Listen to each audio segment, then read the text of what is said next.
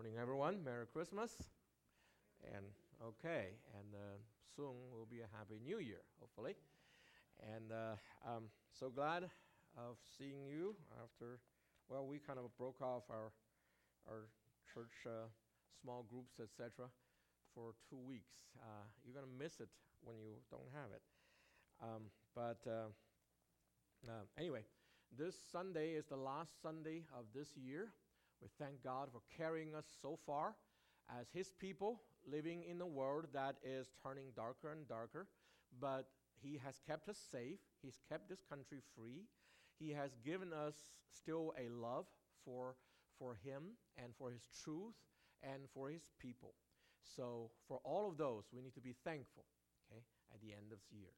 And uh, uh, as we gather now, we want to remember Christ's grace on the cross. So give him a moment of silence, confessing our sins, then we'll do the remembrance.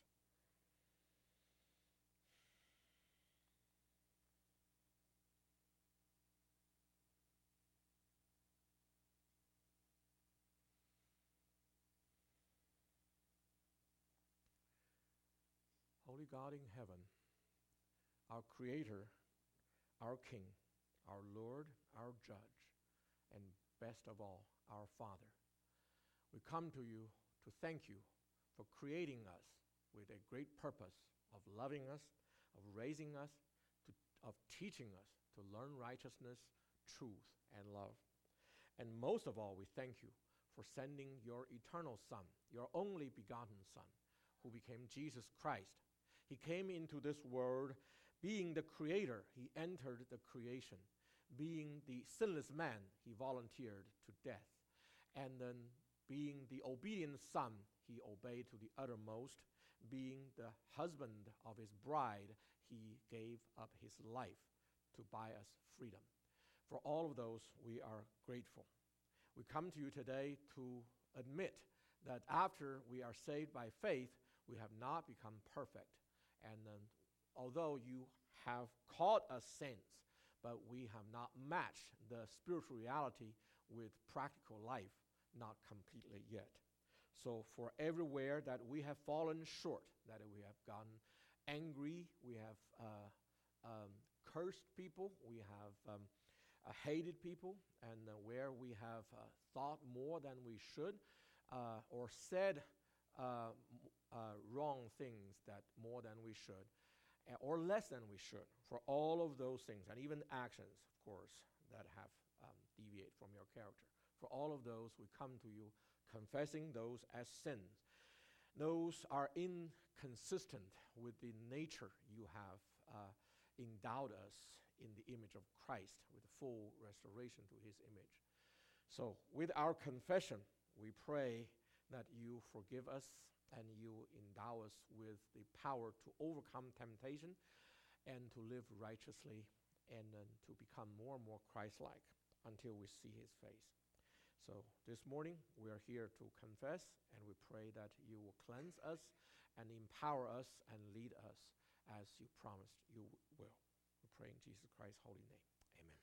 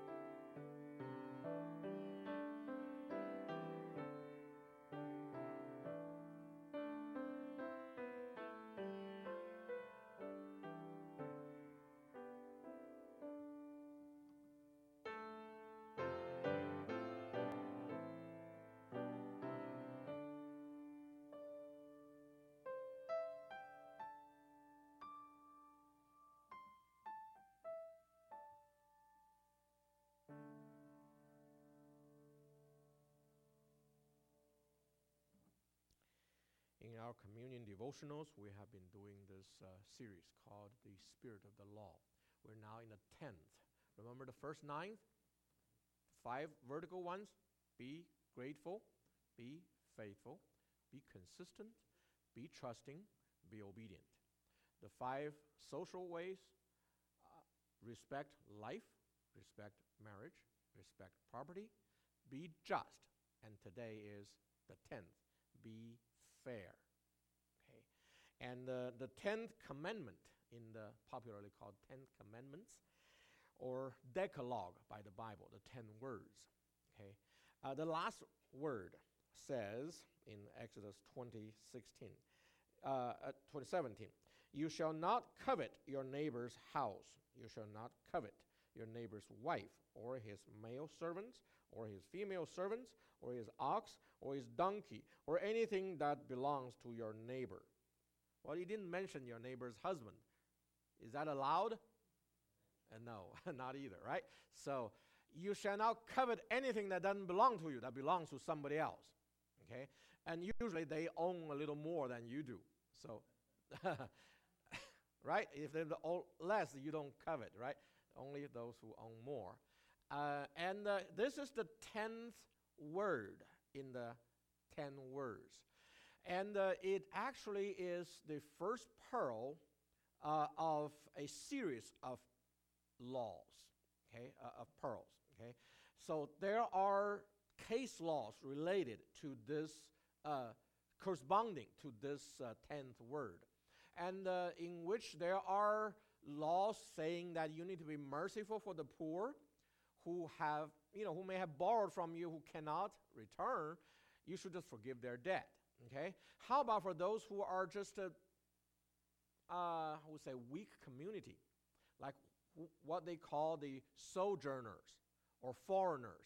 See, when Israel owned the land, there are people from other countries who might come in, okay, and try to live there. And some people are using this as to justify illegal immigrants, but that's another issue, okay? Illegality is another issue. But treating people who have lesser social status and well being, okay? How do you deal with them? You have mercy, okay? How do you deal with people who have more? Well, don't covet, okay? It's their things, not yours, none of your business. How about people who are on the same level with you? For instance, you're doing a trade. Should you use two sets of weights for your relatives or for others? no, that would be unfair, right?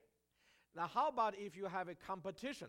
Okay, the Bible has a law says when two men are fighting, man, one man's wife could should not use someone to grab the other man's private parts, but that w- should cause her hands to be chopped off. Okay? But the idea is when there's a competition, it's like trade, it's something that needs fairness. If you use extremely unfair thing, uh, means uh, underhand uh, ways, that is just unfair. You see, so these all compile together and form the general principle of the tenth word: be fair. Okay? God never said that fairness is His attribute.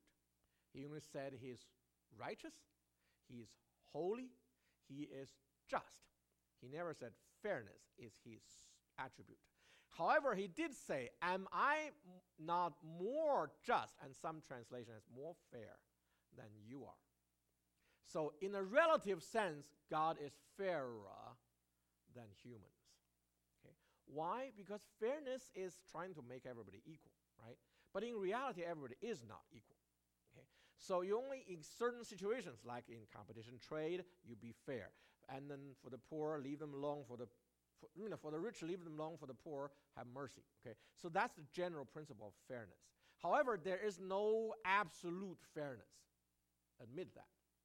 Okay, if you want to approach, uh, approach or achieve absolute fairness, that's communism. Okay, uh, that's absolute equality. But if you think about it, absolute equality is actually satanic in its origin. Why was why did Lucifer fall and become Satan? Because he says it's not fair that God assigned humans, some humans, the elect, who will become the sons and become heirs with Christ. He says, That's not fair. I'm the top servant. I'm greater than these humans. Why you not assign me but them? That's not fair.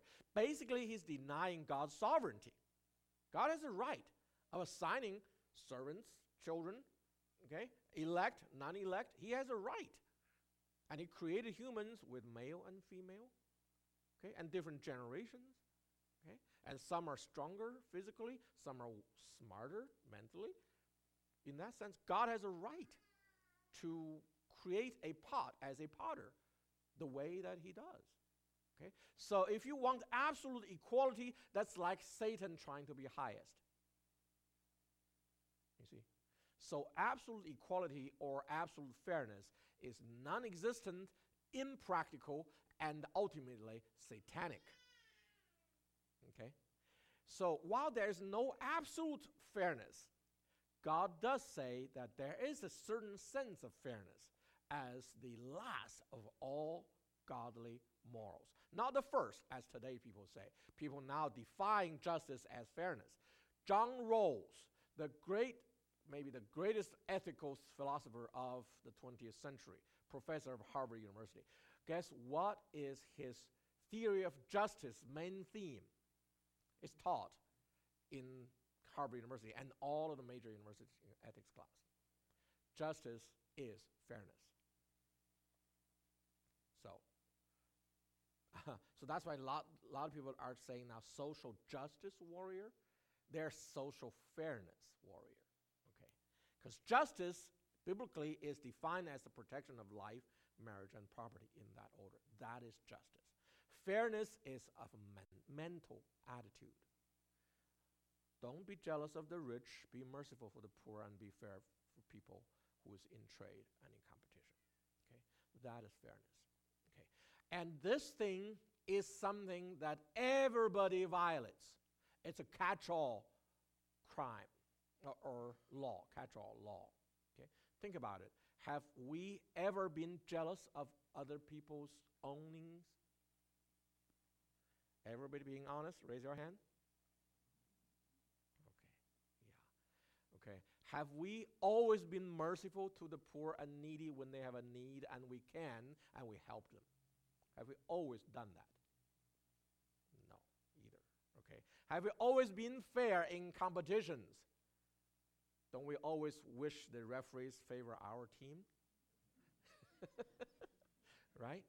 So this law is a catch all that judges everybody as guilty. Okay.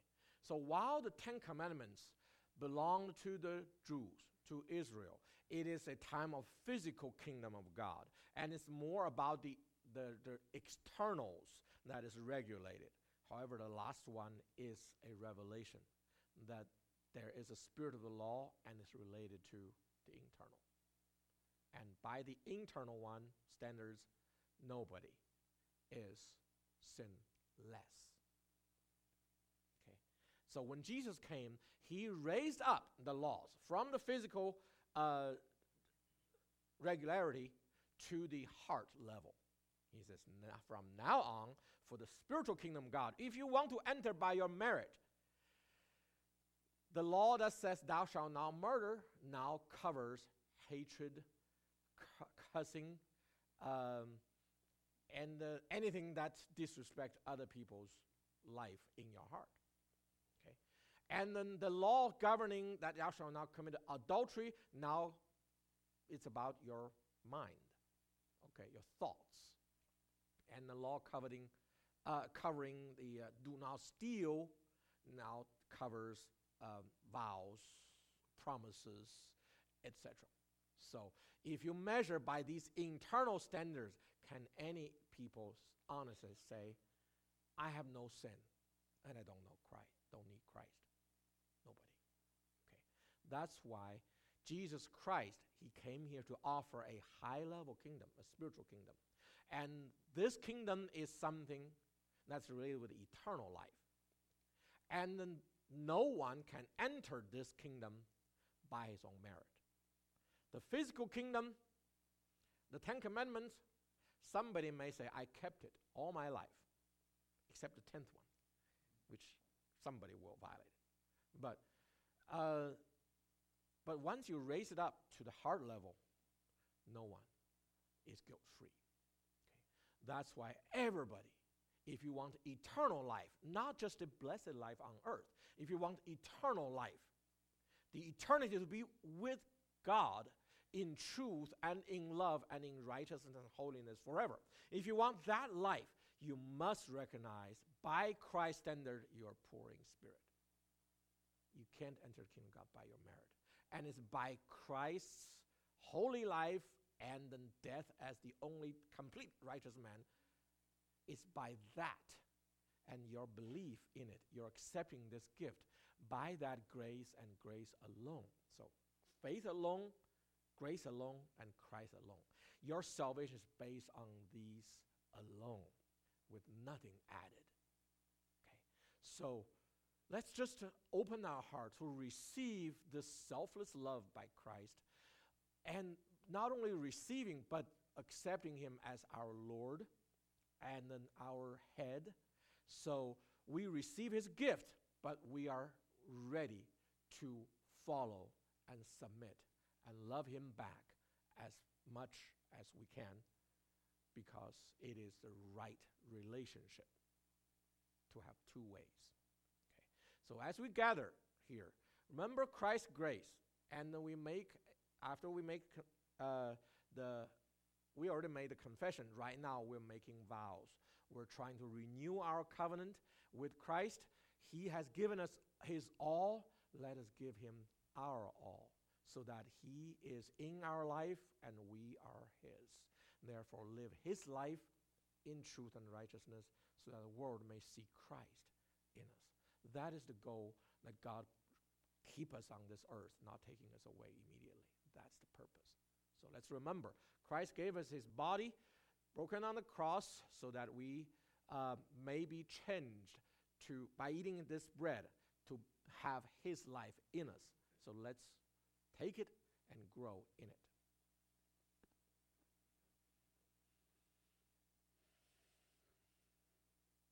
And remember Jesus' blood shed for us on the cross. When we drink this juice, remember he gave us his covering.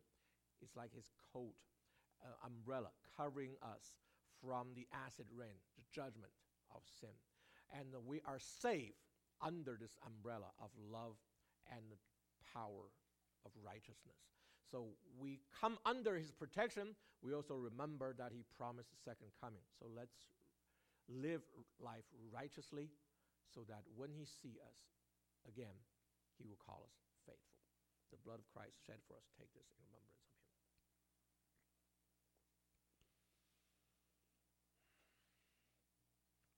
Dear Lord, our King, our head, we come to you receiving your love. You have given us your life. You came into this world, your creation. You died on the cross, something you didn't deserve, but you voluntarily did it because of your love for us and your obedience for the Father. We are now under your protection. We accepted you as our Savior, our protection from the judgment, and also our Lord. We want to obey. We want to learn about you. We want to um, uh, live your life to honor your name. We pray that you will honor these prayers for your glory.